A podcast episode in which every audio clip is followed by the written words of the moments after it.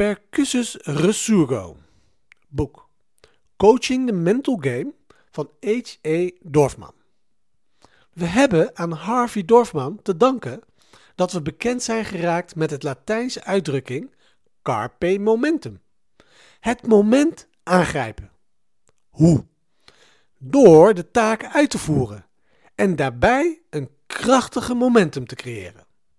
In zijn fantastische boek Coaching the Mental Game leidt Dorfman ons van A tot Z om mentaal sterker te worden. Hij noemt het zelf liever mentaal gedisciplineerd. R staat voor relentlessness, meedogenloosheid. Dit is hoe Dorfman het zelf verwoordt. Meedogenloosheid is het omgekeerde van stoppen, toegeven, opgeven. Het is een agressieve aanhoudende houding in de aanvalsmodus. Het definieert een krijger.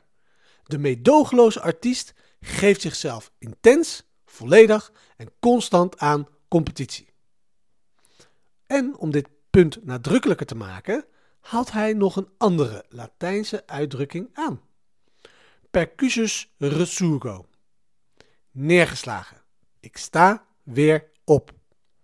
Dit doet me denken aan Angela Duckworth en haar wetenschappelijk onderzoek en boek The Science of Grit. Ik denk dat ze deze Latijnse quote misschien wel leuk zou vinden als een mogelijke tweede tatoeage.